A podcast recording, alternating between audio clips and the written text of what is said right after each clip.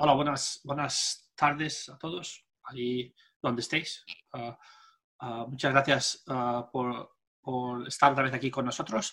Hoy vamos a hablar sobre los sets o las series más favoritas que tenemos o principales que tenemos en los entrenamientos y espero que, que todos vosotros o muchos de vosotros tengáis series para compartir. Primero, la persona que, el entrenador que, que me envió un correo para, para compartir Daniel López Plaza Palomo, que ya ahora en un momento va a introducirse al mismo, pero por lo que veo es licenciado de las ciencias del deporte, tiene un doctorado en ciencias del deporte y es profesor en la Universidad Católica de Murcia, además de ser eh, head coach, entrenador jefe del Club Natación San, San Javier uh, Mar Menor. Entonces, uh, Nada, uh, Dani, ¿tú estás por ahí? Buenas, Sergio. Sí, aquí estoy. No sé si se me escucha. Sí, sí, sí que, uh, sí que te veo. Uh, yo te escucho. tú te he hecho co-host, so tú puedes compartir tu, vale. tu pantalla y venga, para adelante. Vale, perfecto. Bueno, pues eh, en primer lugar, muchas gracias, Sergio, por dejarme compartir eh, humildemente pues estos sets que para nosotros son favoritos. Eh, en primer lugar, bueno, me ha, relegado, aquí a la cocina de mi casa porque todos teletrabajamos, así que bueno, si veis este fondo tan feo porque estoy aquí en un rinconcito, pero bueno. Eh, y nada, pues eso, lo que decía, humildemente os voy a compartir un par de sets que nosotros consideramos clave y cómo lo vamos evolucionando a través de, pues, los mesociclos y a través pues, de la temporada un poco. Entonces, nada, creo que se ve bien la pantalla. Ahora lo voy a hacer pantalla completa del PowerPoint, pero creo que se ve, ¿verdad? No sé si podemos ver todos. Supongo que sí. sí, perfecto. Pues nada. Eh, os, presento un poquito la información básica que tenemos en el club. Pues nosotros, somos algo más de 70 nadadores. En realidad es un club pequeñito y tenemos pues desde categorías pre-Benjamín a máster. Somos cuatro entrenadores y bueno, yo no me voy a presentar porque ya lo ha hecho eh, Sergio, eh, pues soy el head coach de este equipo y aparte pues todo lo que, lo que hemos dicho. Eh, un poquito para situaros el equipo, a nivel de, la región de Murcia, que es donde estamos situados, estamos, solemos estar en el top 3 de, a nivel autonómico, que bueno, que para nosotros la verdad que es un triunfo porque luchamos contra ciudades como Murcia, Cartagena, que, nos, que nos quintuplica o incluso mucho más en población y por lo tanto en oportunidades. Y, a nivel nacional pues tenemos, eh, desde, desde que me encargué del club en el 2011-2012, pues, pues hemos conseguido 25 medallas a nivel nacional, pues desde todas las categorías de Alevín, incluso hasta, hasta absoluto. Entonces estamos bastante contentos eh, por ello. Eh, aquí os presento un poquito más o menos las tres tipos de semana que nosotros mm, manejamos más o menos, eh, a grandes rasgos en realidad es la, misma. Os lo, voy a, bueno, pues a desglosar un poquito para que la entendáis, pero bueno, tenemos una, una, primera semana o primer tipo de semana que es un poquito más aeróbica, eh, una segunda semana o semana 2 le llamamos que es más mixta y, luego una, una semana 3 que la llamaríamos una semana de ritmo. Eh, no son, o sea, es decir, no son consecutivas, muchas veces en, el mismo mesociclo pues hacemos dos aeróbicas, una mixta y una de ritmo, o una aeróbica, dos mixtas y una de ritmo, bueno, ahora, ahora os explicaré un poquito más, pero bueno, que, no que sepáis que no son consecutivas. Entonces, pues más o menos en realidad son las tres la misma, porque los lunes trabajamos una cosa, los martes otra, los miércoles otra, y luego jueves, viernes, sábado solemos eh, repetir más o menos lo mismo. Entonces, para poneros un poquito en contexto, eh, las semanas aeróbicas solemos trabajar eh, los lunes aeróbico, ¿vale? Y piernas, pues eh, unas series más largas. Eh, cuando nos vamos a, unas, a, unas semanas más mixtas, justo antes de esas series aeróbicas solemos hacer velocidad y, potencia dentro del agua, ¿vale?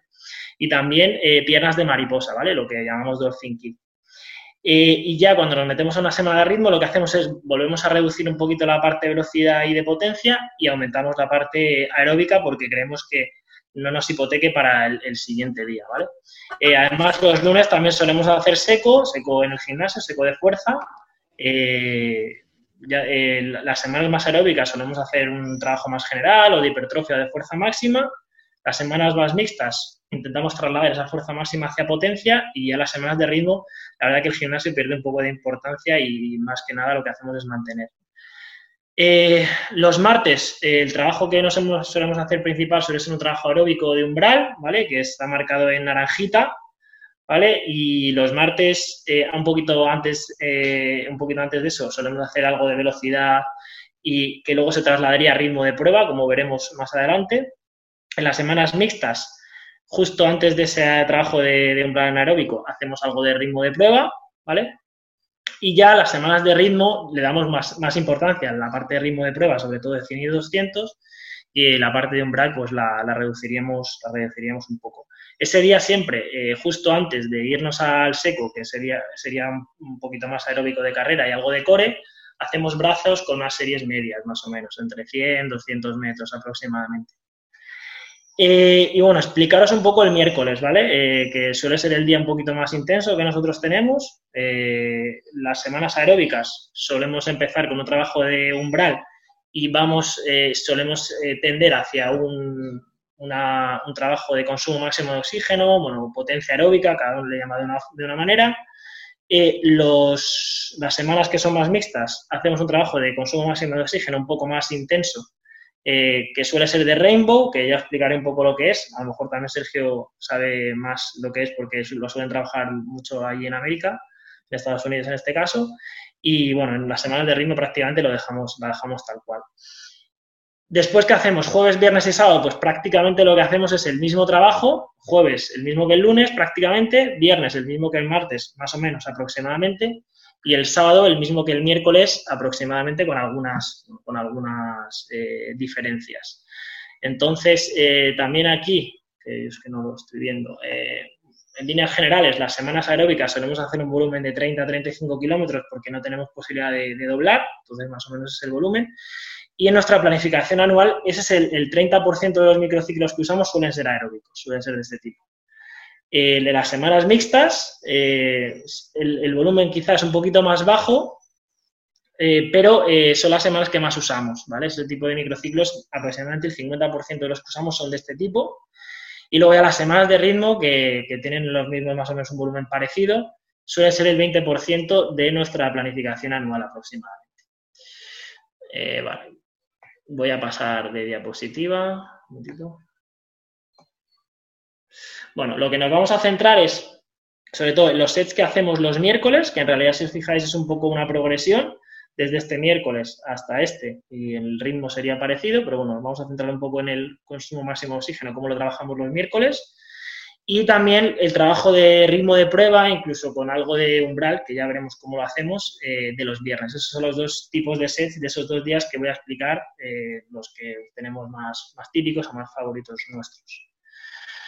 Entonces, eh, el miércoles, el trabajo de consumo máximo de oxígeno, que nosotros le llamamos de un poco de rainbow, más o menos aproximadamente vamos entre 30 y 50 minutos de trabajo, a una intensidad entre 30 a 10 pulsaciones bajo máximo, ¿vale? Esto es más o menos entre 170 a 190 pulsaciones eh, por minuto. Y nosotros también lo identificamos a veces como ritmo de 1500 a ritmo de 400, ¿vale? Más o menos un trabajo de 30 a 20 pulsaciones bajo máximo eh, lo equipararíamos a ritmo de 1500 cuando, cuando hablamos de, de, crawl, si lo hacemos a crawl, y ya un trabajo de 20, 10 pulsaciones bajo máximo se equipara más a un, a un trabajo de ritmo de 400 que muchas veces nosotros pues usamos eh, términos, eh, términos de ritmos. El volumen total suele ser entre 2.400 y 3.600 metros, depende de la semana y depende pues del tipo de nadador que tengamos y las series van entre 100 y 150 metros. Las más típicas son las de 100, que son las que, un poco las que voy a explicar yo. Entonces, ejemplos de este tipo de series en los microciclos aeróbicos de Rainbow, pues los que tenemos aquí abajo. un ejemplo sería 24 de 100, por ejemplo, nosotros empezaríamos por 12 haciendo 30, eh, o sea, 12 series a 30 pulsaciones bajo máximo, o eh, en este caso, eh, bueno, sí, 30 pulsaciones bajo máximo cada 1,20. Después haríamos 8 series a 20 pulsaciones bajo máximo o ritmo de 1500, aquí en función, dependiendo de, de la, parte de la temporada, pues lo identificaríamos más con ritmo de 1500 o, 20 pulsaciones bajo máximo, cada uno 30, es decir, con 10 segundos más que antes, y terminaríamos con 4 eh, series ya eh, a ritmo de 400 o 10 pulsaciones bajo máximo, aumentando 10 segundos eh, este, este descanso. Unas series con un poquito más de volumen, pero muy parecidas, pues serían 30 de 100, haciendo 15 a 30 bajo máximo, 10 a 20 bajo máximo, 5 a 10 bajo máximo ritmo de 400 con un descanso parecido. Y bueno, pues así podemos, podríamos seguir con 32 de 100 haciendo 16, 16 o 36 haciendo 18, 12 y 6. ¿no? Pues estos son algunos ejemplos, dependiendo del nivel, pues si estamos hablando de infantiles, estamos hablando de absolutos, pues dependiendo un poco también del volumen, pues manejamos un poco estos, estos volúmenes en, ya te digo, en los microciclos más o menos aeróbicos. Eh, otros ejemplos eh, también que, nosotros le introducimos eh, en estos miércoles, que no se pueden considerar Rainbow, porque Rainbow sería desde, pues empezar desde unas pulsaciones y terminar en otras, ¿no? Digamos que pasar por un rango de, pulsaciones desde más bajo hasta prácticamente las máximas, ¿no? Otros ejemplos, pues sería a lo mejor 30 de 100, mm, descansos variando entre cada uno 30, cada uno 20, 2 a 30 pulsaciones bajo máximo y 1 a ritmo de 1500, o otro ejemplo serían, por ejemplo, 32 de 100 haciendo 7 y 1, 6 y 2, 5 y 3, 4 y 4. aquí hay combinaciones infinitas eh, para dar y tomar, pero bueno, estos son eh, en semanas aeróbicas un poco lo que podemos manejar. Entonces, eh, lo que vamos a hacer es, vamos a coger esas 30 de 100, que son algo muy típico que nosotros hacemos, y cómo las vamos progresando a través de las semanas, ¿vale? Os lo voy a enseñar ahora en las siguientes diapositivas. ¿Vale? Pues, por ejemplo, tendríamos esas, como ya digo, aquí arriba tenemos estas 30 de 100, que hacemos 15, 10 y 5, ¿vale? Entonces aquí tendríamos dos opciones. Para subir un poco la carga de entrenamiento, ¿cómo lo podríamos hacer? Eh, mantenemos el volumen, pero aumentamos la intensidad, es decir, eh, subimos las series de ritmo de 1500 y las series de ritmo de 400, ¿vale? Y bajamos un poco las series que son más fáciles, digamos, las de las de 30 pulsaciones bajo máximo. Entonces, manteniendo el volumen, aumentaríamos así. Otra opción que también barajamos y que, dependiendo de la parte de la temporada, eh, usamos, subimos el volumen, ¿vale? Pero más o menos la intensidad, aunque sí que subiría algo, pero bueno, que es proporcional, digamos, ¿no? Si hemos hecho 15, 15, pues ahora vamos a hacer 18, 12 y 6, que es, digamos, una subida proporcional a esa. Eh, ¿Cómo seguiríamos progresando, cómo seguiríamos progresando esto hacia unas, eh, unas semanas mixtas, entre comillas? Pues si queremos eh, hacer el mismo volumen, seguiríamos con las 30 de 100, pero ahora hacemos 10, 10 y 10. Eh, ¿Cómo progresaríamos las 36? pues haríamos exactamente lo mismo, pero reduciríamos los descansos, siempre manteniendo pues, el mismo número de brazadas, fijándose en la técnica, bueno, pues lo que un poco ya conocemos. Eh, cogemos estas 30 de 100, eh, de 10, 10 y 10, y cómo las progresaríamos hacia los microciclos de ritmos o, los, más cercanos a la competición. Bueno, pues aquí barajamos otras tres opciones, más o menos típicas, que siempre podemos cambiarlas. Una de ellas es hacer bloques más cortos, ¿vale? Con el mismo volumen. Por ejemplo, 5 bloques de 6 de 100. Hacemos 2, 2 y 2, así lo repetiremos 5 veces. Lo que haríamos es menos descanso entre series, pero más descanso entre bloques, ¿vale? Y esto pues nosotros lo solemos usar en nadadores eh, de más fondo, medio fondo. Otra opción que barajamos con los que son más velocistas, les quitamos algo de volumen, ¿vale? Hacemos 24 de 100, pero les exigimos más en las series de ritmo de 400, en las series rápidas. ¿vale? Y les damos también un poquito más descanso a, ellos, para que sean capaces de, bueno, pues incluso de ir más rápido el ritmo de 400, a veces también se lo pedimos. Eh, y otra opción que, que, también barajamos cuando quizá les vemos un poquito más cansados es hacer una, pues una combinación entre ambas.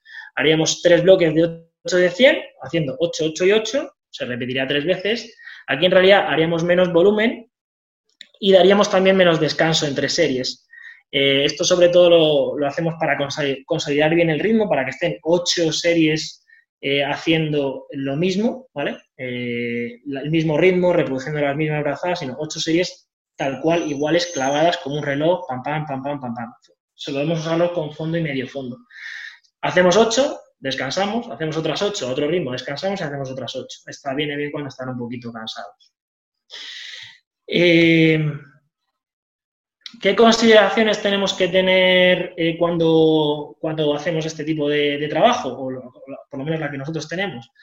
Pues eh, nosotros desde los microciclos aeróbicos ya les pedimos ritmo de 1500 y ritmo de 400, al menos a su mejor marca o a la marca que quieren, queremos o que creemos que pueden conseguir más adelante. ¿Qué pasa? Que a lo mejor solo hacen 3, 4, 5 series, 8, las que sean, con más descanso, pero ya se lo pedimos desde el principio. Entonces, nuestra idea es que desde poquito, no, no voy a decir principio de temporada, pero bueno, desde casi el principio, pedimos pocas series a estos ritmos altos, pero se las pedimos bien hechas. Y entonces a lo largo de la temporada que lo que intentamos es que produzcan estos ritmos, que los multipliquen, ¿vale? A lo largo de la temporada y que luego los mantengan. Es decir, si son capaces de hacer dos series, pues dos series. Ya haremos más, haremos cinco o seis más adelante, reproduciendo lo mismo, que podemos hacer 8, pues 8, bajando el descanso, que sea más difícil, pero siempre que sean capaces de reproducir. Hacer por hacer series de ritmo de 1500 con una técnica mala, que se les vaya los volteos, haciendo muchas brazadas, sin, digamos, reproducir lo que luego van a poder hacer en la carrera, no nos interesa. Ya te digo, el ritmo, el número de brazadas y la frecuencia para nosotros es fundamental y se lo pedimos. Ellos pueden contar las brazadas cada, cada 25 metros y saben cuándo se les va a ir. Eh, he hablado antes al principio que a veces hacemos series de 150. Eh, nuestra idea es, vale, vamos, si hacemos series de 150, lo que queremos es que mantengas el ritmo que previamente llevas en el 100. Si estábamos haciendo, por ejemplo, 30 de 100, vamos a hacer 20 de 150, pero las quiero al mismo ritmo. No porque sean de 150 vas a ir más lento en el último 50 o las voy a querer más lentas. Lo que quiero es que seas capaz de reproducir en el 150 el mismo ritmo del 100 todo el rato. Otro ejemplo serían pues, cuatro bloques de 4 de 100 y dos de 150 haciendo el ritmo anterior. Entonces nuestra progresión es o mantenemos el volumen y subimos la intensidad o, subimos el volumen y mantenemos la intensidad.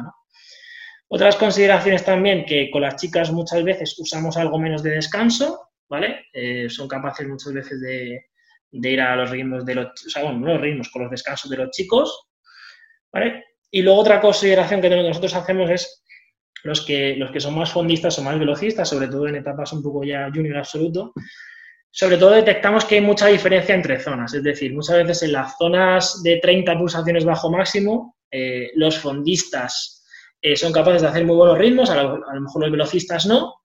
Eh, pero luego, digamos que los fondistas a lo mejor son capaces de hacer estas series de 30 a, imagínate, a 1.5, las series azules a 1.3 y las series de ritmo de 400 a un minuto. A lo mejor los velocistas no son capaces de hacer eso porque tienen, tienen que hacer 1.10, 1.3 y luego son capaces de hacer 59 a lo mejor. Me refiero que hay mucha diferencia entre zonas, entonces hay que tener en cuenta eso y sobre todo el descanso que les damos eh, a cada uno. ya habría terminado con esto. Otros, otros sets que nosotros manejamos sobre todo de, de, los viernes, ¿vale? Ahora Paso a explicar un poco el ritmo de prueba que solemos hacer los viernes.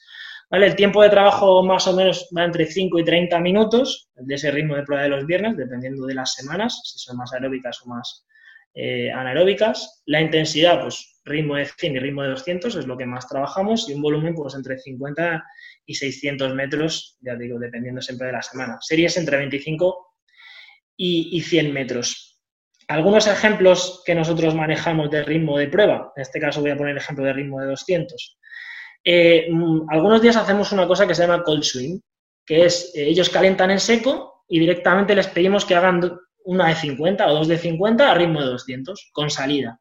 Es exigente, pero muchas veces lo hacemos también porque a nivel mental ellos van a ir a una competición, van a calentar y luego van a estar dos horas sentados en el banco esperando a que les toque su serie. Por lo menos en España pasa mucho. Y, y tienen que ser capaces de activarse eh, prácticamente después de dos horas sin haber nada del calentamiento y tener que tirarse. Entonces, algunas veces lo hacemos a modo de activación, no como trabajo principal, pero bueno, algunas veces lo hacemos. No sé, quería comentarlo porque me parecía interesante. A lo mejor cada uno 30, porque a nivel fisiológico no, no quiero entrenar nada, sino lo que quiero entrenar es a nivel mental y a nivel biomecánico. Que sean capaces de hacer un 50 como empezarían un 200. Eh, em, otro ejemplo que también eh, manejamos son a lo mejor tres bloques, de 2 de 50 ritmo de 200 y luego 200 piernas regresivas, con cada uno 10. Eh, este set, que es el que voy a pasar a explicar ahora, cómo lo evolucionamos, es un 12 de 50, que para los chicos de, de, edades es bastante interesante por el hecho de que nosotros al menos lo trabajamos en progresivo, progresivas de 1 a 3 con la última ritmo de 200, manejamos descansos entre cada uno 10 a 50 segundos más o menos. Y otro ejemplo de esto un poquito más difícil sería pues a lo mejor 16 de 50, bueno, más difícil no, pero bueno, con más volumen. 17-50, tres series nadando minimax, que para nosotros son eh, mínimas brazadas, máxima eficiencia, eh, no son muy rápidas, y una ritmo de 200. Aquí os doy otros ejemplos de ritmo de 100 que también trabajamos los viernes, pues nada, 2 de 3 de 50, la primera hacemos 25 metros a ritmo de 100, el resto suave, la siguiente 37 y medio, el resto suave, y la última 50 y el resto suave, con estos descansos que, tenéis aquí. Otro ejemplo sería cuatro bloques, 2 de 25, ritmo de 100 y luego más 50. Las, los 25 cada 30 segundos y a lo mejor el 50 cada minuto, incluso cada, más. Voy a pasar a explicar el 12 de 50, que es lo que más usamos nosotros, o lo más típico que usamos nosotros. Eh, aquí tendríamos un 12 de 50 en una semana aeróbica. Nosotros lo trabajaríamos progresivas de 1 a 3 con la tercera ritmo de 200, es decir, la tercera, la sexta, la novena y la número 12, por ejemplo, cada minuto. He cogido este ejemplo para unas series que, puede ser en una semana aeróbica. Eh, hacia las semanas más mixtas, ¿cómo lo haríamos? Pues eh, manteniendo el volumen pero subiendo la intensidad, pues haríamos 12 de 50 progresivas de 1 a 3, pero haríamos tercera y cuarta ritmo de 200 y encima le bajaríamos un poco el descanso. Así se lo pondríamos un poquito más difícil, porque tendrían dos series seguidas de ritmo de 200. Tendrían que reproducir ritmo, número de brazadas y frecuencia, o el tiempo en este caso, eh, en dos series seguidas, con un poquito menos de descanso. ¿Cómo se lo podríamos poner también progresar esto? Pues tres bloques de 3 de 50, que esas las haríamos progresivas de 1 a 3 con la tercera ritmo de 200, y luego le pediríamos que hiciera un 75 con el mismo ritmo que ha hecho en el 50 anterior, que aguantase en 75 metros con todos los 25 con las mismas bajadas, los mismos volteos, las mismas patadas subacuáticas, que reprodujese lo anterior en ritmo, en frecuencia, etc. Aquí el volumen sería parecido, pero bueno, le meteríamos intensidad en el sentido que tendrían que aguantar este ritmo en una distancia mayor, ¿vale? Descanso de las series más o menos sería parecido y lo solemos usar con, o lo solemos progresar hacia, hacia nadadores con, más orientados al medio fondo. Y luego la última que os quería mostrar, eh, que muchas veces lo hacemos o lo hacemos en, semanas más mixtas, y es que ese trabajo de los viernes, que si, que si nos fijábamos antes era al principio ritmo de prueba y después un trabajo de umbral aeróbico, nosotros muchas veces los combinamos, ¿vale? Como en este caso. Haríamos cuatro bloques, dos de 50 a ritmo de 200, las dos a ritmo de 200, y seguido haríamos tres de 200 eh, en ese umbral anaeróbico, ¿vale? Es decir, tendrían que eh, un descanso activo, pero a su vez estarían trabajando a nivel aeróbico. Estas dos de 50 serían cada minuto y los 200, pues 40, 30 pulsaciones bajo máximo aproximadamente y unos descansos de 15, 20 o 25, 25 segundos. En estas series tenemos que, o por lo menos nosotros tenemos cuidado con los velocistas porque después de este 3 de 200 ellos van muy fatigados y les cuesta mucho después hacer un 2 de 50. Eh, Aquí os he puesto un ejemplo de cómo progresaríamos cada uno de esos trabajos anteriores, este 12 de 50, este 3 de 3 de 50 y 75 y este 4 de 2 de 50 y 3 de 200, cómo lo progresaríamos eh, aquí. Para las últimas semanas, o sea, para una semana un poco más de ritmo o para unas semanas más cercanas a una competición. Aquí aumentaríamos el volumen, incluso la intensidad también, haciendo tres series seguidas de ritmo 200. De 12 de 50 pasaríamos a 15 de 50 con el mismo descanso. Este 3 de 3 de 50 más una de 75 que hemos visto antes, lo que haríamos es aumentar a 4 de 50, teniendo que hacer 3, la tercera y la cuarta a ritmo de 200, y 2 de 75, es decir, una más de 75, o incluso les pediríamos un 100 con un, buen descanso entre las de 50 y las de 100. Pero en la premisa es la misma, mismo ritmo, mismas brazadas, mismo número de brazadas, misma frecuencia, en estos 50, en este tercer y cuarto 50 y en este 100 o en estas dos de 75, depende del caso. Aquí el descanso sería el mismo y la intensidad vendría de, pues eso, de la sucesión de series o del aumento de distancia. Y en el último caso, lo que haríamos es aumentar la parte de ritmo, en vez de 2 haríamos 6 de 50, a lo mejor una minimax de ritmo de 200, y la dificultad sería que la parte de umbral pues sería más pequeña y enseguida tendríamos otra vez que, empezar a las series de 50 con, con, ese ritmo. En este caso, mm, disminuiríamos la parte de umbral aeróbico y el volumen de total y la intensidad de ritmo de 200 pues sería mayor. Sería mayor aunque sería posible porque estarían divididos en bloques diferentes. Lo usamos bastante pues con fondistas y medio fondistas. Y ya la última, la última diapositiva que tengo, que no os quiero aburrir mucho más, que veo algunas caras de aburrimiento. Eh, ¿qué, consideramos nosotros cuando, cuando trabajamos ritmo de prueba, sobre todo estos viernes? Pues que manejamos volumen, intensidad y descanso. No podemos subirlo todo o disminuirlo todo porque sería una locura. Si subes una cosa, tienes que mantener la otra, o si quieres bajar un, si quieres bajar en la carga total, tienes que bajar uno y mantener la otra. No puedes, tienes que manejar bien eso. Y seguimos un poco el mismo principio, es decir, intentamos producir el ritmo, el ritmo que nos gusta, aunque sea una de 50 o una de 25 o una de 75, el ritmo que sea, y una vez que la producimos y nos gusta como está, la multiplicamos. Y después la intentamos mantener con menos descansos, que se parezca más a una prueba. Esa es la idea que nosotros manejamos de esos ritmos. Entonces, desde las primeras semanas, lo que digo, buscamos reproducir ese ritmo de prueba, pero en todo, ritmo de brazadas, número de brazadas, frecuencia, etc. Y nada, la última consideración que quería deciros es que con los fondistas, velocistas, que hay que manejar muy bien los días previos, sobre todo con los velocistas, porque sabemos que esos descansos, si cabe, son, son más importantes que para los que tienen una orientación un poquito más eh, de fondistas. Y, nada más, eh, muchas gracias a, todos, espero, pues eso, eh, que os haya gustado y pues estoy abierto a cualquier pregunta, cuestión, discusión, etcétera. Y no, pues eso. Gracias. Sergi, tienes el micrófono apagado. Ah, muchas gracias, uh, Daniel. ¿Me oyes ahora? Sí, sí, te oigo, te oigo, te oigo, te oigo bien. Ah, hay una pregunta de Miguel Ángel Moreno Lázaro que pregunta, ¿trabajas el ritmo de prueba desde el principio de temporada? Sí, a ver, a lo mejor la primera semana que me meto al agua, no, pero vamos, desde muy al principio, aunque sea una serie de 50 o cuatro de 50 progresivas de una a 4, mm, sí. O un 50 cold swim, o sí, la verdad que sí. O sea, me interesa desde el principio, al menos que biomecánicamente y psicológicamente sepan lo que, pues el ritmo que tienen que seguir una prueba, aunque sea solo una y a nivel fisiológico no esté trabajando, pero sí que a nivel biomecánico y mental sí. Ah, ¿Alguien más tiene alguna pregunta? Ah, y para sí, todos. Yo, espera, sí, yo. Ah, espera, para Daniel me ha mandado la presentación, so yo la tengo, la convertiré en un PDF, file y la colgaré en el, en el, podcast o whatever para que la podáis bajar. Y si hay gente que quiere hablar de otras series y me las mandáis y las pongo todas juntas para que las podáis tener. Y os sí, Sergi, lo que voy a hacer es que te mandaré la versión que cambia un par de cosillas, te la, te la paso en cuanto terminemos la charla. Ok, perfecto. Entonces, no os preocupéis de tener, de, tener la charla ahora, eh, pero la vais, a, la vais a tener, o sea, vais a tener la presentación o esta tarde o como mucho mañana por la mañana, depende de cómo lo puedo hacer porque tengo un par de charlas más.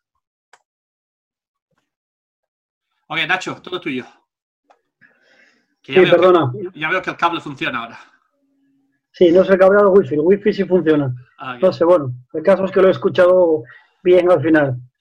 La sidra igual es la sidra que estropea el cable, sí. Eh, nada, quería preguntarte, Dani. Al principio hablaba sobre todo de que trabajabas por pulso sobre el máximo, ¿vale? Entonces, a mí me preocupa mucho, sobre todo cuando hacemos un pegote de series de 100, primero, tú cómo calculas el, el pulso máximo y, sobre todo, cómo controlas el pulso tras cada serie para comprobar que realmente van a ese pulso tras cada serie. Si a lo mejor descansan 10 o 15 segundos, les da tiempo a, llegar, tomar el pulso, ver. Vale, pues a ver, te comento. Eh, antes teníamos pulsómetros, ¿vale? A pie de piscina. Lo que pasa que, bueno, eh, se nos fueron rompiendo y el presupuesto no fue dando para más. Entonces, esa era una idea. Lo que pasa que, como tú dices, las primeras series el descanso es bastante reducido y es complicado. Entonces, eh, a ver, ellos también se van conociendo, o sea, me refiero. No hace falta que se vayan tomando el pulso cada serie, pero sí que a lo mejor si estamos haciendo estas 30 de 100 que tenemos aquí en la pantalla, estamos haciendo 15 series, pues quizás sí que a la número 5 les pido que se tomen el pulso. Aunque luego en vez de cada 1,20 salgamos esa cada 1,25 o 1,30, no pasa nada, pero para que ellos controlen, puedo sacrificar esos 5 o 10 segundos de descanso con tal de que ellos sean capaces de tomarse el pulso. De todas formas, como te digo, a lo mejor nadadores infantiles no, no lo controlan tanto al principio, pero ya te digo que después de 3-4 semanas, todos los miércoles haciendo series de este tipo, ellos ya saben más o menos eh, la sensación del pulso, dónde está aproximadamente. Y luego lo del cálculo de pulsaciones bajo máximo, hay un montón de fórmulas. Está Carbonen, está 0,7 por 220 eh, por no sé qué, bueno, hay un montón de fórmulas, más o menos todas te dan una parecida. Pero bueno, también puedes hacer una prueba de esfuerzo, eh, nosotros eh, se, la, exigimos a los nadadores al principio de temporada, pueden hacer una prueba de esfuerzo y ahí se calcula, digamos, in situ en una prueba de esfuerzo con un médico qué pulsaciones máximas alcanzarías. En una prueba de esfuerzo también se puede hacer así, tienes varios métodos. Ok, gracias. Nada. Ah, ¿Alguien más tiene una pregunta, alguna pregunta para Dani? Hola, yo quería preguntar. Hola, Marta, ¿qué tal? ¿Qué tal? Muchas gracias por la presentación. Hola. Oye, te quería preguntar, esto que de las tres semanas empiezas desde el principio de temporada, bueno, progresando, pero vas guardando la, la configuración, digamos, no haces en plan macrociclos y mesociclos y vas repitiendo las semanas. Sí, mira, esto, a ver, estas son semanas típicas que tenemos, ¿vale? Entonces, eh, no, muchas veces no son consecutivas, es decir, eh, no hacemos una semana aeróbica, luego una mixta y luego una de ritmo.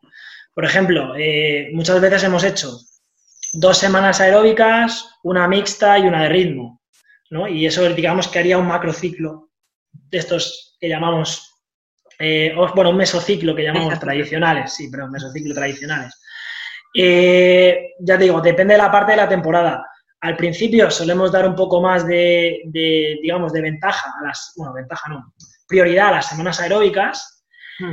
y luego, digamos que vamos orientándonos hacia las mixtas. Pero si te fijas, no es una estructura fija, es decir, es una estructura que, si te fijas, es una progresión más o menos desde un lado hacia otro. Entonces, muchas veces es una semana aeróbica o una mixta pues no sé, está entre medias. ¿Sabes lo que te digo? Depende un poco hacia dónde nos, lleve la, evolución. según eh, vayas viendo, supongo, ¿no? Claro, sí.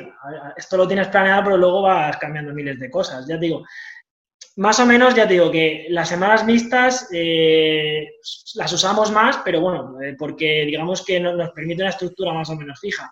¿Qué pasa? Que las mixtas a veces tienen más parte aeróbica aquí y menos de velocidad, o más ritmo de prueba y menos umbral, o un rainbow de estos con más eh, series de pulso más alto o menos. Me refiero que al final pues ir mm, adaptándola hacia un lado hacia otro, pero que es casi lo mismo. Lunes una cosa, martes otra, miércoles otra y repetimos. Creo que Sergi también trabaja una parte, una cosa parecida, lunes, martes, miércoles y creo que repite, o alguna vez lo ha dicho así, me parece. Sí, por eso te preguntaba. Y luego cerca de, para la puesta a punto que, ¿Qué haces? ¿Sigues el mismo método bajando intensidad o metros o ya, ya cambias totalmente? A ver, para, la puesta a punto, en mi caso, que yo trabajo con nadadores de edad, eh, no solemos hacerlo aproximadamente un par de semanas, no más de un par de semanas o tres, como mucho. Dependiendo si tienen un carácter más velocista o más de fondo. Con los velocistas suelo dar un poquito más de digamos, de puesta a punto más larga eh, y con, las chicas y con los nadadores de un poco de más fondo, medio fondo, pues eh, enseguida digamos que agradecen ese descanso y están más arriba. Entonces, eh, ¿qué, solemos, ¿qué solemos usar? Pues yo lo que suelo hacer es mantengo la intensidad y bajo el volumen. Al bajar el volumen, claro que te va a bajar la intensidad total, pero, pero bueno, proporcional, digamos. para mí es primordial. Lo que primero quito es el volumen y la intensidad la mantengo. Claro, son menos series intensas también al bajar. Claro, hacemos, o a lo mejor hacemos el, pues eso, eh, reducimos el número de bloques, pero digamos que damos un poquito más de, descanso entre bloques. Ya digo, volumen lo vamos reduciendo, pero progresivamente, ¿no? Hacemos de, repente de las dos o tres primeros días del, de la puesta a punto, de repente una bajada brutal, ¿no? Suele ser más lineal y progresivo. Vale. Oye, ¿y lo del Rainbow lo has explicado al final? Porque no, no me quedado Ah, bueno, sí, bueno, el Rainbow, eh, el Rainbow es, es como arco iris en inglés y va, es como, digamos, ir de un rango de pulso hacia otro. Es como ir desde las 30 pulsaciones bajo máximo hasta las 10 pulsaciones bajo máximo o, es, o a tope casi prácticamente, ¿no? Entonces es, es eso, es como arco iris de varios colores. Por eso rojo, azul, o sea, pero negro, azul y rojo. porque pasa por todos esos colores, digamos. Bueno, yo le llamo así, igual. vale, vale, es que no, ya era curiosidad. me consta que hay gente que le llama Rainbow también, y no sé si. Sí, John Urbanchek en la Universidad de Michigan mm. hace muchos años sacó. Por colores, sí. Sí, los colores, y tiene, le llama Rainbow también. Pero que sí, utiliza colores para diferentes rangos de esfuerzo o de pulsaciones. O, eso te lo iba a comentar yo ahora mismo. Además es que me acuerdo exactamente, los ritmos son blanco, rosa, rojo, azul, púrpura y se basaban un poquito en la pigmentación de la piel a través del esfuerzo. Sí, sí, sí, cierto. Es lo que está diciendo Sergi. Yo es que nunca veo. Otra cosa Yo nunca veo el arco iris este. El rainbow este nunca lo veo. Pero bueno, esto se basaba más bien en el test de 30 minutos, ¿eh? Sí, sí o, 30 minutos, o, muchos de ellos hacen una, de una 3000. Sí, más o menos. Yo lo he probado también en modo inverso. Es decir, por ejemplo, según el test de 30 minutos o de 3000, eh, por la velocidad media te daba los ritmos, yo hacía 25 de 100 al ritmo uniforme o a mejor media, con 20 de descanso, y eso era el ritmo rojo, que era el que estaba por encima de umbral, y a través de eso volver a calcular todos los ritmos igual. Eh, ¿Solo tienes cuatro días de seco de gimnasio? Sí, sí, no, no, tenemos más días. La verdad es que estamos muy restringidos en cuanto a, en cuanto a eso. Hacemos dos días de fuerza y luego un par de días pues eh, hacemos core o hacemos algún tipo de, de aeróbico fuera del agua, ya sea carrera o un circuito de fuerza-resistencia, pues algo así, escaleras, no sé, no tenemos más, más opción.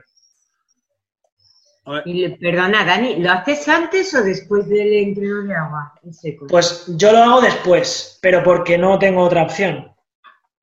Yo lo hago después. Pero bueno, no me importa hacerlo después. Yo sinceramente prefiero hacerlo después. ¿Os gusta más? A ver, eh, a mí en el caso de los chicos, de, la gente joven, de los, eh, de los nadadores jóvenes, me gusta más porque no les hipoteca, digamos, luego el agua. Es decir, eh, para mí lo principal es el agua y, que estén en el agua y ganen fuerza en el agua o técnica o lo que estén trabajando. Y luego digamos que el gimnasio es algo pues un poco más auxiliar, en, en mi caso. Aunque bueno, el core sí que es muy importante, pero bueno, digamos que sería como un poco más auxiliar. ¿Y cuánto de agua y cuánto de seco? De horas? Pues tenemos dos horas de agua al día y de seco tenemos 40, 45 minutos. Más o menos, como mucho. Muchas gracias. Nada. Ya no acaparo más. ¿No? Lo que nosotros, Dani, ah, yo siempre hago ah, la gimnasia o el, el, ah, el dryland o el seco o las pesas siempre antes que nadar. Porque a mí me gusta muchas de las cosas que hago en el gimnasio las tengo que transferir en el agua. Entonces, si trabajo durante una hora en el gimnasio y solo trabajo durante 40 minutos en el agua, me es igual, porque están relacionados. Entonces, ah, y, es una parte muy importante del, entrenamiento para mí. ¿eh? Yo sé que mucha gente, y yo cuando nadaba también me dijeron que había que hacerlo después. Pero, pero a mí me funciona así y es, es como, ¿sabes? Como siempre lo he hecho, siempre antes. Sí, sí, sí. En realidad yo me lo he planteado alguna vez, pero es que a nivel logística no podemos tampoco. Es decir, tampoco tengo, no me planteo una, otra cosa porque no es posible a nivel de instalación. Por lo tanto, bueno, pues quiero convencerme de que, de que, bueno, que mejor hacerlo después que no hacerlo, porque la otra opción es no hacerlo. Oh, no, no, yo estoy de acuerdo contigo, ¿eh? porque yo he estado en, situaciones que a lo mejor he ido a un training camp o he ido a un, sitio donde no podía hacer el dryland antes que la natación y el mm. agua, y no hay ningún problema. o sea, te adaptas, le haces las cosas y siempre y cuando tú creas que lo estás haciendo bien y no dudes, va, no pasa nada, macho. Eso es cada, hay mil, caminos para llegar al mismo sitio. siempre y cuando tus nadadores entienden el por qué estás haciendo las cosas, ¿no? Pero, bueno, yo creo que, que, lo puedes hacer cuando tú creas que es conveniente y si tienes la opción, cuando tú creas que es conveniente para que combine bien dentro del agua y si no tienes la opción, cuando la puedes hacer, que te va a dar un beneficio. claro, gracias. Aquí hay una pregunta de Eduardo. No sé si la, ves en el chat. Eh, no, es que como tengo la presentación aquí ah, en grande. Pone, um, hola, buenas tardes, Daniel. Cuando trabajas el RP, si te llega el, fallo aeróbico muscular y no consiguen acabar la serie o se les va el RP, ¿cómo lo gestionas y trabajas para que consigan volver a su RP? Por otro lado, las pruebas de esfuerzo en este momento de la temporada, ¿recomiendas hacerlas? Pues a ver, en relación a la, primera, la primera pregunta, eh, eh, a ver, normalmente, como solemos seguir una progresión, eh, es difícil que, ellos no lleguen. Si, veo que no, llegan ese día, por lo que sea, o les aumento el descanso, o bueno, les cambio el estilo, o digamos que no les digo, me da igual que no llegues a tu ritmo de prueba, me da igual que no llegues, hay que hacerlas como sea. A mí el como sea no me vale. O sea, es mi forma de entenderlo. El como sea no vale. Es decir, hay que hacer 6 de 50 ritmo, me da igual, como sea. Hazlas como te dé pero hay que hacerlas. Si veo que no llegan, pues se le aumenta el descanso, se les cambia el estilo o, o de cualquier manera. De todas formas, solemos prevenir esto mucho porque solemos tener una progresión a lo largo de las semanas. Es decir, lo que yo he hecho el viernes pasado está relacionado con lo que voy a hacer el viernes que viene. Por lo tanto, más o menos puedo intuir por dónde va, por dónde va a venir esa persona. Si veo que ese nadador no me va a llegar al viernes que viene, porque ya este está teniendo dificultades haciendo progresivas de 1 a 3, cada uno 10, que entre comillas es fácil, si veo que no me va a llegar a la semana siguiente, pues entonces tendré que adaptarle el entrenamiento de alguna manera. Pero bueno, como va progresando, digamos, esa serie de una zona hacia otra, pues sé más o menos por dónde puede venir. Eh, no sé si te contesto con esto. Y con en relación a las pruebas de esfuerzo, a ver, yo las recomiendo a principio de temporada. Y ahora que hemos tenido un buen parón, pues oye, no estaría de más si tener la oportunidad de hacer una prueba de esfuerzo con un médico que corrobore que todo está bien y que pueda hacer más eh, pues, ejercicio otra vez eh, a, un nivel como el que estamos acostumbrados, pues, pues, pues adelante, eh, pues que se haga también ahora. Yo a principio de temporada, vamos, obligatorio. Muchas gracias. Nada. Ah, ¿Alguien más tiene una pregunta para, para Daniel?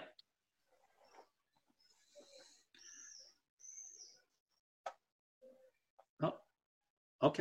Dani, muchas gracias. Yo creo ah, una explicación muy buena, eh, con mucho contenido y muchas gracias por compartir tus series. Ah, me alegra de que, de que hayas tomado la iniciativa.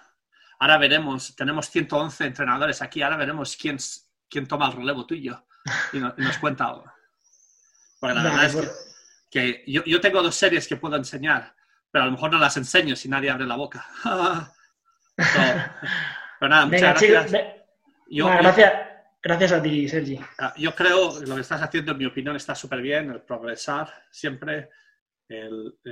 y la manera que piensas a mí me gusta mucho, particularmente. ¿eh? Y, me alegro de que, de que nos hayas, hayas compartido lo que haces. ¿eh? Mucha suerte.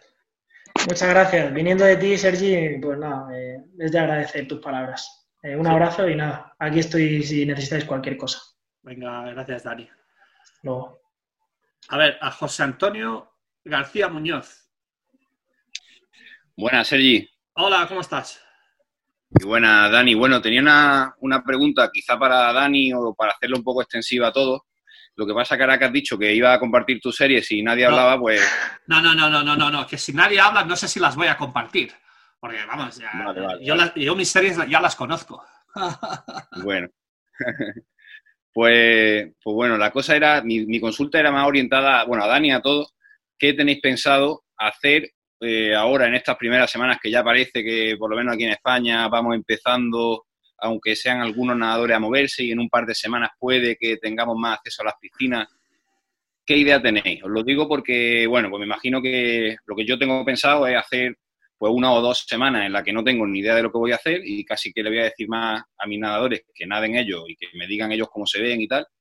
Y luego a partir de ahí pues tengo más dudas. Estoy viendo gente que está haciendo, eh, bueno, estoy viendo nadadores que puedo seguir por redes sociales y, y tal, pues haciendo planes pues, más aeróbicos al principio, imagino, y, y bueno, pues lo típico, ¿no? Más metros al principio y poquito a poco ir y, me imagino que irán metiendo más trabajo de, intensidad. luego estoy viendo aquí a Toussaint, por ejemplo, que está haciendo... Eh, ella dice que el primer día que se metió en una piscina hizo un crono de 100 y hizo 65, creo que fue, en 100 espaldas. Está haciendo planificación invertida. Y esa era mi pregunta. Eh, yo casi que lo que me pide el cuerpo es ahora, sobre todo con los nadadores que han entrenado más a nivel de fuerza en casa, que han ganado, yo creo, potencia, aunque sea en seco, es empezar con una planificación inversa, que le ayude y que mm, para que digamos que le saquen provecho a ese entrenamiento en seco de fuerza que han hecho fuera del agua durante este periodo, que al menos en mi caso, pues no nos da tiempo a hacer durante el año. Entonces, pues bueno, pues esta era mi consulta un poco para saber entre todos qué, pensáis vosotros, qué tenéis pensado hacer. Dani, si puede, si... Sí, sí, sí. Me encanta tu charla, ¿eh? ha estado súper bien, he hecho un montón de, capturas de pantalla y, me ha dado muchísimas ideas. ¿eh? Muchas gracias. Nada, gracias a ti, José Antonio, y con cualquier cosa ya sabes dónde estoy. pues, a ver, pues si yo, vamos, lo que tengo pensado eh, es que no tengo nada pensado. o sea, eso es lo que tengo pensado, que no sé lo que me voy a encontrar.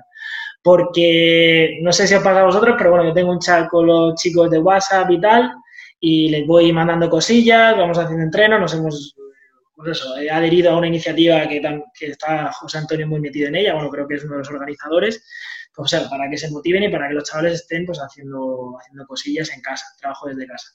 Entonces, claro, yo no sé quién lo está haciendo y quién no. O porque muchas veces en estos grupos de WhatsApp va mandando cosas, te contestan de aquella manera porque son adolescentes y el tema de la comunicación a veces no está muy, muy, del todo muy clara con, por lo menos en mi caso, algunos se comunican, otros no sé si están vivos siquiera. O sea que entonces, pues a ver lo que me encuentro. Y en función de eso, pues, pues trabajaré. Veré cómo está la primera semana, haré ejercicios muy generales.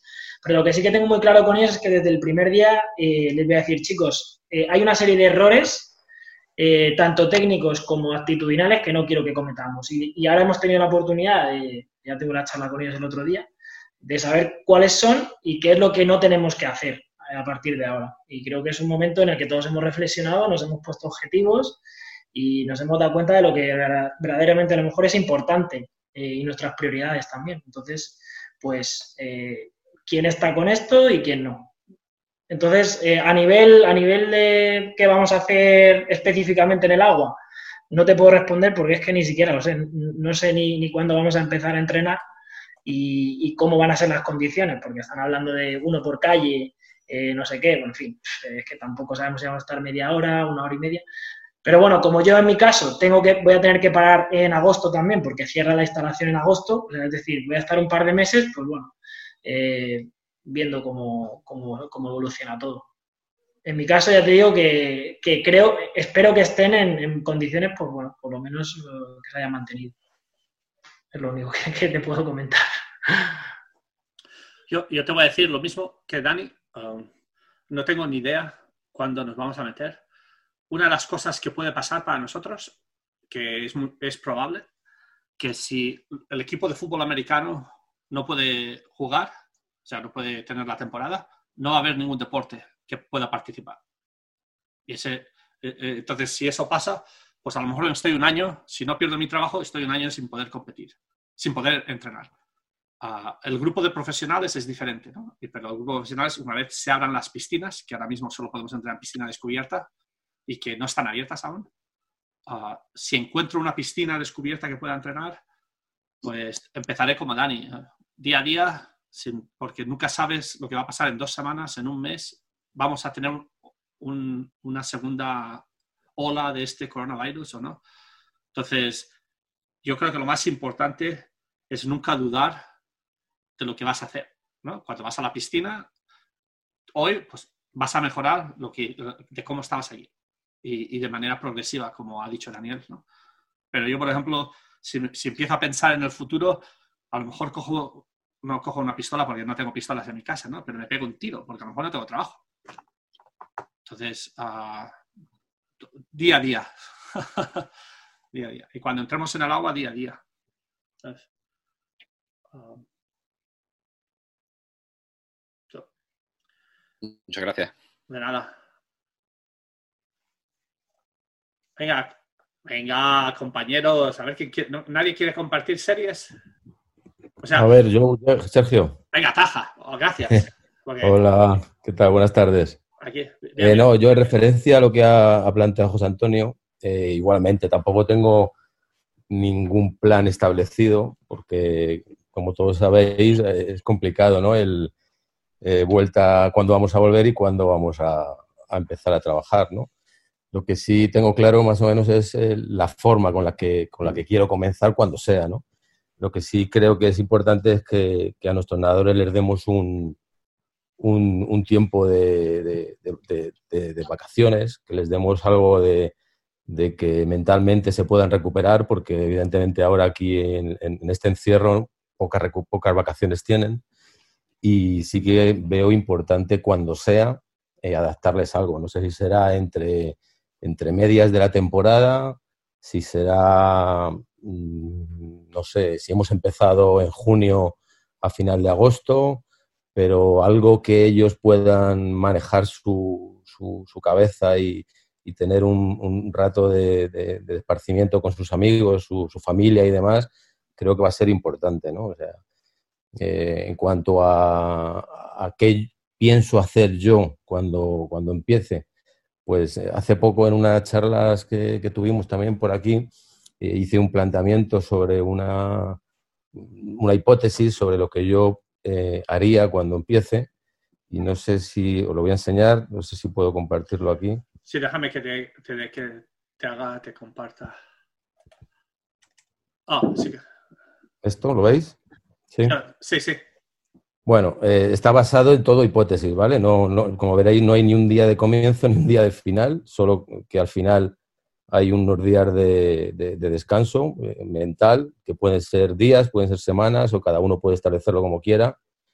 Y en función de todo eso, pues he establecido una serie de porcentajes sobre un, valor máximo que cada uno puede interpretarlo como quiera, evidentemente. Si yo quiero hacer un, un 100% de 30 kilómetros, pues empezaré en un 8%. Si quiero hacer 100 kilómetros, pues empezaré en un 8% igualmente. ¿no? Cada uno puede hacer su, interpretación como, mejor le venga a su equipo o, como mejor vea a sus nadadores cuando vuelvan, ¿no? Y, lo que sí también tengo claro es que intentar incentivar a los deportistas con algunos picos de, motivación, que pueden ser estas flechas que pongo aquí, que pueden ser eh, eh, o, tomas de tiempo en el entrenamiento o, estímulos, estímulos diferentes a los que puedas eh, llegar para mantener un poco ilusionado a tu deportista tomas de tiempo, controles de, entrenamiento, etcétera. Y, voy haciendo pues, pues, unas progresiones, unos descansos, otras progresiones y otros descansos, y luego empezar. ¿Qué sería lo ideal? Pues que podíamos empezar a entrenar ya en una semana, en dos semanas, y a lo mejor a final de agosto, pues que tuviéramos unos días de descanso, que diéramos por finalizada nuestra temporada y que eh, comenzáramos con la 2021, pues un poco con una base un poco más, más, construida y terminar el, ciclo. Eh, yo, con alguno de vosotros que también habéis dicho que hemos hecho mucho trabajo ahora en, seco, bueno, se ha podido, pero, pero sí que creo que pueden venir de, de, una base, bueno, aceptable, pues sí que empezaría con una construcción de fuerza y, luego pasar a una de resistencia y, luego una adaptación, ¿no? Eh, en estos mm, triangulitos que veis aquí abajo, lo que intento eh, explicar, sin cuantificar absolutamente nada, son picos de intensidad. ¿no? Eh, la parte de abajo significa el, volumen y la parte de arriba la intensidad. Entonces, son unidades, son unidades de entrenamiento que, representan cada semana. O sea, en esta semana, pues a lo mejor haría una unidad de entrenamiento que podría estar reflejada en velocidad, porque acabamos de empezar y pues haría velocidad. Y según va aumentando, haría dos semanas o tres semanas incluso, y, aumentaría los volúmenes y los picos de, intensidad. Eso sería un poco orientativo a cada persona que, que quiera o a cada entrenador que pueda eh, representar un poco este esquema y, eso es lo que yo tengo también un poco en mente, pero, pero evidentemente es todo hipótesis y sin ninguna eh, aclaración al respecto porque nosotros en, concretamente en Madrid estamos a nivel cero y no veo posibilidades de, de hacerle y comparto mucho lo de Sergio. O sea, ahora, quién sabe lo que vamos a hacer en septiembre, si vamos a tener trabajo o no vamos a tener trabajo o cómo nos vamos a encontrar, porque la situación no pinta muy bien y los que dependemos de, de, socios o, de usuarios que, o sponsors que nos den posibilidades, pues, pues lo tenemos un poco complicado, pero, pero bueno. Entonces, no, solamente quería compartir esta, esta diapositiva. Si nos ayuda en algo, pues bienvenido. Y si no, yo, yo desde luego la he puesto en, práctica muchos años, pues, pues porque ha habido temporadas aquí en España que hemos terminado incluso eh, un 15 de julio y hemos retomado los entrenamientos un, un 10 de septiembre, con lo cual han pasado casi dos meses y ahora estamos en un periodo también pues muy parecido, ¿no? Dos meses, dos meses y pico, tres meses pueden ser. Eh, y bueno, yo la he puesto en marcha y me ha funcionado bien y, bueno, la, quería compartir un poco nada más. Muchas gracias, Taja. Nada. Y si, si, no te importa mandármelo, así lo puedo colgar. Ah, sí. vale. Mándamelo por email. Yo te digo, yo, yo, te digo una cosa. Yo, por ejemplo, en las últimas... Hoy, por ejemplo, hemos mandado un email a, a la dirección de deportes nuestra, porque hemos tenido que hacer un ejercicio para, para recortar nuestro budget. Pero, por ejemplo, nosotros ahora, el, Athletic Department, el Departamento de Deportes, probablemente tenga que recortar entre 5 y 10 millones de dólares en, en, nada, en la próxima semana o dos semanas. Y ya hemos recortado casi dos millones y medio en las últimas semanas. Entonces, no sabemos lo que va a pasar. Si el fútbol americano no, no, empieza la temporada de una manera o de otra, aunque no hayan espectadores, pero como es un, deporte de contacto, no saben aún lo que va a pasar. Ah, ya nos han dicho que, eh, nos lo dijeron este lunes, que la temporada no va a funcionar. Entonces yo no sé lo que harán con, con los entrenadores. Porque yo tengo entrenadores ahora mismo tengo cuatro entrenadores ahora mismo que el 1 de julio les, les tengo que renovar el contrato. Entonces. Claro. Incluso hay muchas universidades que dependen también del baloncesto, ¿no? El fútbol americano, baloncesto, supongo, ¿no? No, los, dependes de los dos, dependes de todos. Porque nosotros, por ejemplo, por cuestión del básquet, hemos perdido mucho dinero.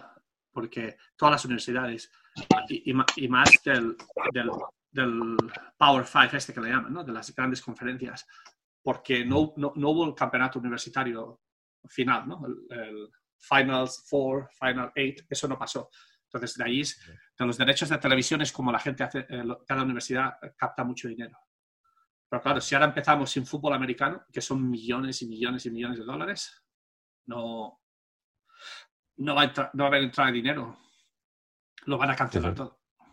¿Tú piensas que el entrenador de fútbol americano gana aquí 3 millones de dólares al año. si, no, si no hay temporada y, los tienen que mantener a ellos para ver si en, un año hay, eh, los, deportes pequeños como nosotros vamos a desaparecer. Además, entiendo, entiendo también que el problema, el, programa vuestro de, becas también se verá muy, muy mermado, ¿no? Porque, eh, como tú estás diciendo, depende todo de eso, pero además todos los chicos que tienen apalabrados o contratadas eh, dos o tres temporadas por becas, eh, será complicado a lo mejor de mantener, ¿no? Sí, eso seguro. Por ejemplo, ah, en verano, una de las cosas que hemos tenido que recortar, en verano hay unas becas para ayudar a los deportistas que a lo mejor van a tardar más de cuatro años en graduarse o que tienen problemas académicos, ¿no? Entonces, ese dinero viene de otra cuenta que no es la cuenta que, porque nosotros, por ejemplo, no sé si sabéis, para los equipos de hombres solo tienes nueve, nueve 9 becas para todo el equipo. O sea, yo tengo 32 nadadores y solo tengo 9,9 becas, no cada año, ¿eh? sino cada cuatro años. Y con las mujeres tengo 42 o 43 mujeres y, solo, y tengo 14 becas cada cuatro años. Entonces, un año tienes dos becas, un año tienes una beca, otro año tienes tres becas, depende. ¿no? Esas becas vienen de, de una cuenta. Pero, por ejemplo, en verano, la universidad para los deportistas tiene otra cuenta para poder ayudarles a que se gradúen a la hora ¿no? y que puedan tomar clases en el verano. Uh, han reducido, el año pasado tuvimos un presupuesto de 2,2 millones de dólares para ayudar a los deportistas de esa cuenta. Y, y, lo han reducido a menos de un millón en un par de semanas. Porque no, o sea, se han quedado muchos deportistas que necesitaban tomar clases que no las pueden tomar. Entonces, de momento, esto no afecta mucho porque si de verdad uh, hay una recuperación del coronavirus y todo esto y nos recuperamos, pues se van a poder graduar y el año que viene podrán tomar más clases, ¿no? pero ahora mismo han empezado con eso. Entonces, yo creo que, por ejemplo, sí, si el fútbol americano no compite, pues vamos, vamos a tener problemas. Con lo de las becas, muchas universidades lo que tienen, las becas vienen de donaciones que a, gente ha dado a la universidad. Entonces, tú tienes, nosotros me parece que tenemos, no sé si son 30 millones de dólares en un banco que de, de donaciones de exalumnos deportistas y, que ese, esos 30 millones cada año te dan 3 millones, 4 millones, 5 millones. No sé si son 30 o 60. ¿no? Y, ese dinero es el que se utiliza para, para, para pagar, para que nuestro eh, departamento de deportes pague esas becas. O sea, de momento pues tenemos ese dinero en el banco.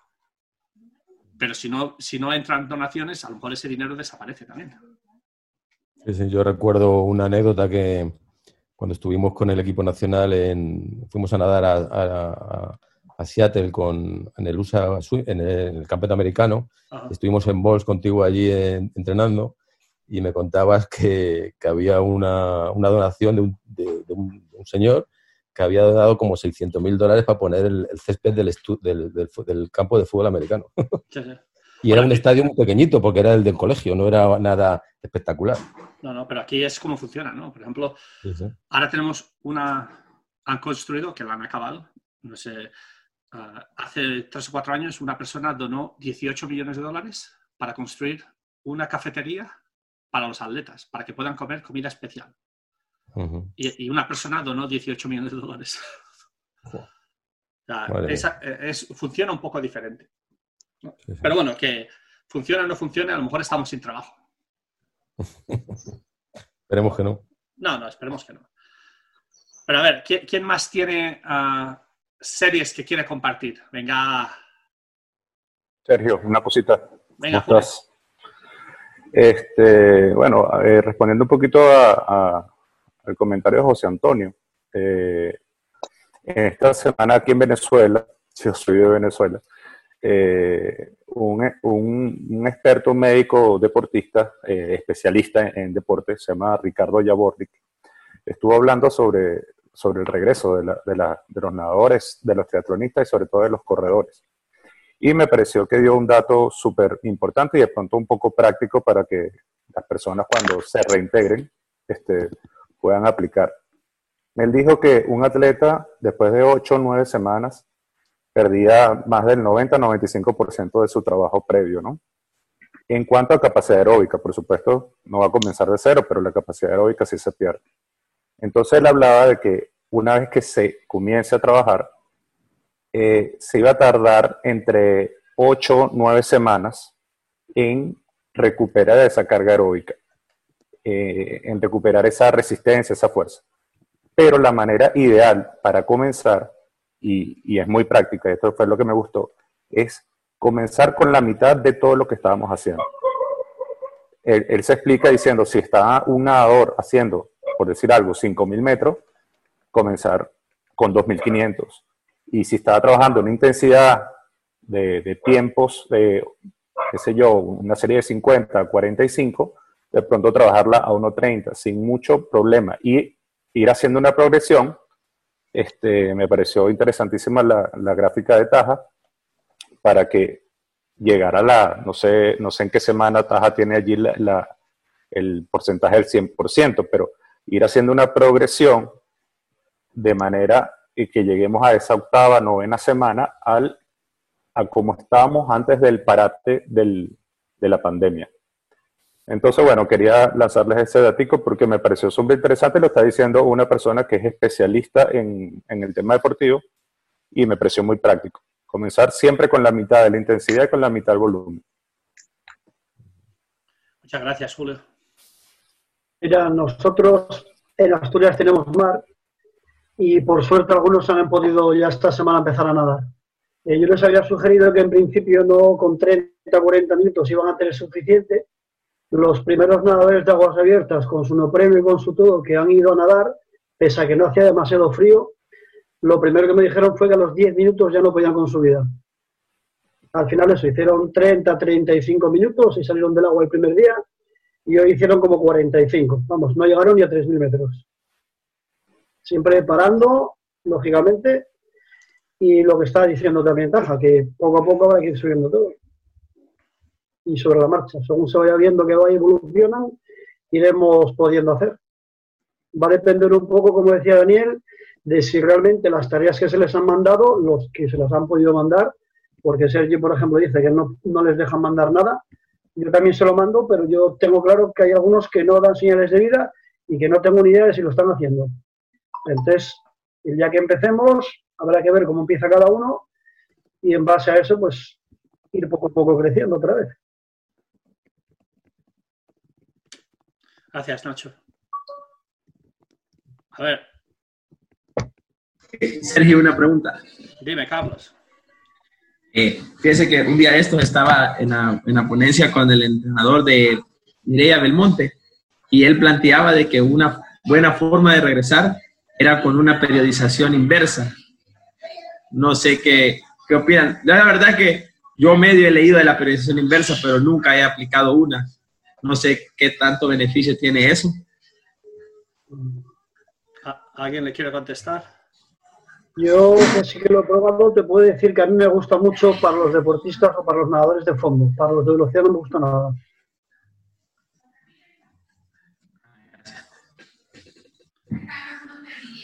Yo, yo, Carlos, lo único que te voy a decir, en mi opinión, es que uh, empieces como empieces, si tú estás convencido, lo vas a hacer bien. Lo que tienes que ver es la situación que tienes, cómo te responden los chavales y, y qué motivación tienes tú de hacer las cosas lo más importante que hasta Julio, el especialista este que, de Venezuela, lo ha dicho, lo más importante es progresar, lo que ha dicho Taja, lo que ha dicho Daniel. Pero si tú, yo creo, si tú eres un entrenador con pies y cabeza, en todo lo que haces, en todo lo que planificas, planificas una progresión. ¿no? Porque no vas a empezar la casa por el techo. Entonces, yo, si, si Fred cree que una periodización, periodización inversa es importante y eso es lo que va a utilizar, le va a ir bien. yo no sé, yo, a mí, yo es que me cuesta, me cuesta decirte si va a ser bien o va a estar mal, porque, porque no estoy pensando en nada, porque no puedo pensar. A ver, el, yo, eh, esto que se refiere Fred, el otro día tuvimos una charla con Sweetenham y él no es que aconsejara, pero dio una, opinión en la que se hacía referencia no a la periodización inversa, sino a, empezar como si fuera eh, el, comienzo después de una puesta a punto. Es decir, cuando tú tienes a tu nadador en muy buena forma eh, eh, y, vas a empezar otro ciclo seguido sin descanso, pues quizás empezar otra vez como si fueras a, iniciar este, este, nueva, este nuevo parón. ¿eh? O sea, empezar ya como si el nadador eh, has terminado la puesta a punto, en, imagínate, en 20 kilómetros, pues empezar en esos 20 con una intensidad un poco elevada e ir progresando poco a poco. ¿no? Esa es un poco lo que decía Bill.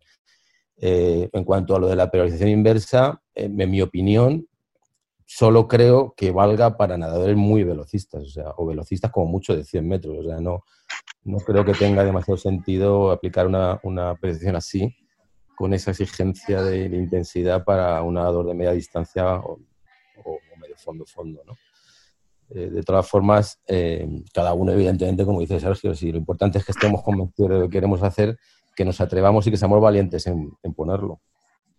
Yo a veces pongo cosas que ni me las creo. Mira, yo, tengo... Muchas gracias. Gracias, Taja. Yo tengo 17 nadadores profesionales, ¿no?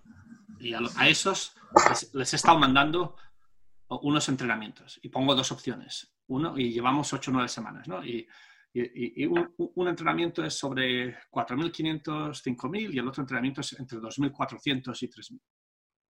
Y, y, unos han podido hacer algo, otros no lo pueden, ta, ta, ta. Tengo un nadador irlandés, eh, no, irlandés, islandés, que tiene este año, sin depilarse, sin descansarse, sin descansar, ya ha hecho minuto en larga en 100 plaza y 2.11. ¿no? Este chico estuvo sin nadar un par de años, eh, cuando acabó la universidad. El año pasado trabajando pensó en, no, este, no esta temporada, sino la anterior, de que quería ir a la Olimpiada y entre el trabajo encontró una piscina y un hotel, tal, tal, y sin hacer mucho hizo 2.10 en 200 brazas en piscina larga y se clasificó para la Olimpiada. Entonces decidió venir a entrenar conmigo. Es un chico súper inteligente, trabajador, bueno, tiene, eh, pero yo creo que el, pobre chaval está obsesionado en entrenar. ¿eh? Entonces, en, en, Islandia hace unas semanas les dieron el ok de poder entrenar y me dice, eh, Sergio, mándame entrenamientos porque voy a poder entrenar tres veces por la mañana ah, y seis veces, o sea, voy a poder hacer nueve entrenamientos a la semana. Y estoy súper ilusionado. Yo dije, no, no, tío, pero tú eres tonto. ¿Cómo vas a hacer nueve entrenamientos a la semana? No, no, es que, es que creo que, que el holandés, el alemán, el este están entrenando y yo tengo que seguir entrenando, tal, tal, tal. Yo al final le convencí de que hiciera un entrenamiento a la semana y que hiciera 3.000. Yo le mandaba los entrenamientos hace un par de días me escribe, oye Sergio, ¿podemos hablar? Le llamo y está súper deprimido.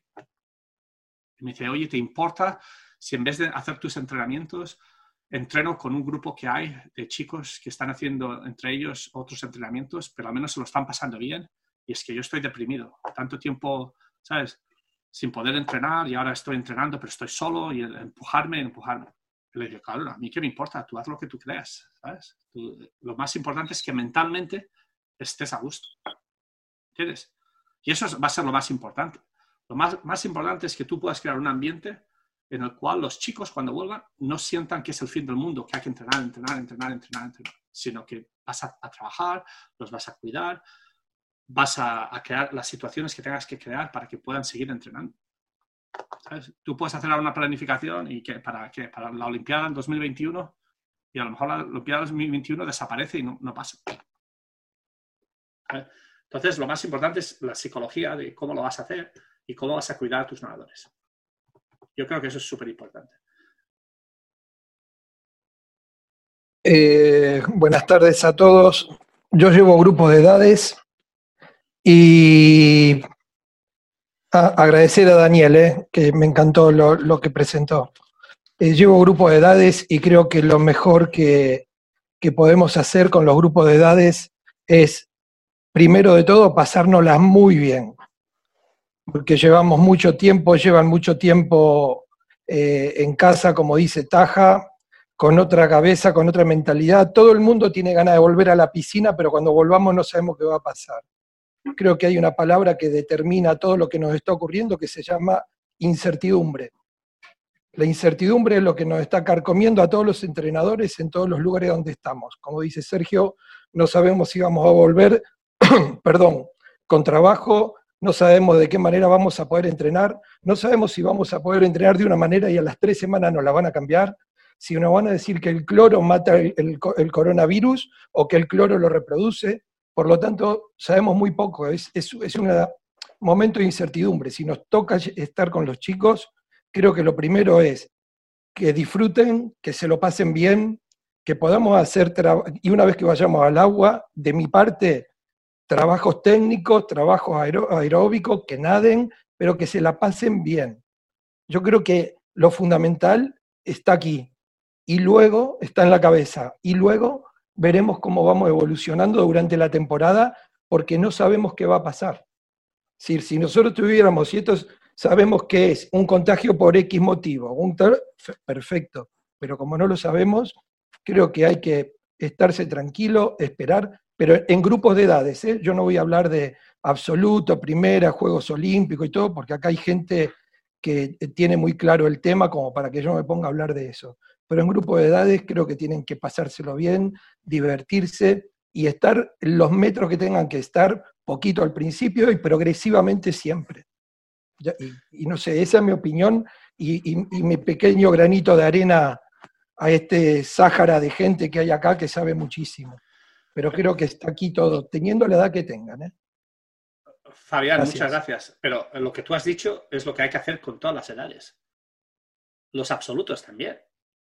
Porque los absolutos o los que tienen un objetivo como Olimpiada, por ejemplo, yo ahora estoy lidiando con Joseph Schooling. El pobre está en Singapur y que le ha cambiado un poco la, manera de pensar porque ha tenido ciertas cosas que le han pasado. Pero lo único importante que es cada mensaje que le tengo que dar es decirle que no se preocupe por la intensidad, que no se preocupe si hoy no puede nadar, porque ahora está en Singapur, que están a 95 grados Fahrenheit y a 100% de humedad y tiene que entrenar en descubierto. Y claro, a la que hace 1500 y el agua está caliente, no puede moverse. Entonces, eso es su situación. Pero aparte de eso es la incertidumbre, ¿no? Porque este es nadador olímpico, quiere eh, ganar una medalla, la, la presión que tiene, y, entonces se acumula mucho más, ¿no? y, lo que hay que hacer es lo que tú has dicho, empezar, empezar suave, progresar y cuidarles la mentalidad, al nivel que sea. Al nivel que sea, vamos. el ser humano es ser humano cuando tiene 15 años, 12 años, que cuando tiene 40 eh, años.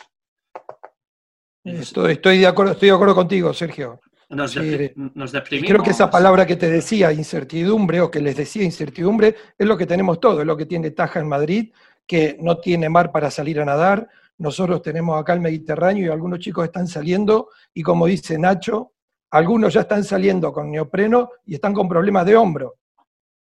Han salido 30 minutos a nadar, como se han puesto el neopreno después de un año que no se lo han puesto, están con problemas de hombro, por eso tienen que nadar menos. Entonces hay que ir con un cuidado, pero total, y muy tranquilo y darle mucha seguridad. Hey, calma, que esto en algún momento cambiamos y, vamos a ir para adelante, no vamos a ir para atrás. Todo lo que hagamos va a ser, va a ser para adelante. Entonces yo creo que lo mental eh, tiene que estar por delante de cualquier otra cosa en estos momentos. Eso es una opinión, ¿eh? Perdón. Mira, esto es, como una, se me acaba de ocurrir, no sé si es una buena analogía. Eso es como una carrera de fondo, ¿no? Que lo, que mucha gente está intentando encontrar lo, eh, lo que hacer al principio para salir adelante de todos, ¿no? Pero una carrera de fondo muchas veces los que ganan están detrás del pelotón, pam, pam, pam, pam, pam, pam, observan, ta, ta, ta, y llega un momento que podrán tirar para adelante. ¿Por qué? Pues porque no se han desgastado, porque no se han, hecho ciertas cosas. Si estás delante, siempre, siempre, siempre pensando que voy a tomar ventaja de esta situación para, para ganar a todos, ah, bueno, te vas a dar de hostias contra la pared. Eh, pero bueno, nos hemos, eh, está muy bien, ¿eh? Nos hemos cogido para otro lado con la conversación.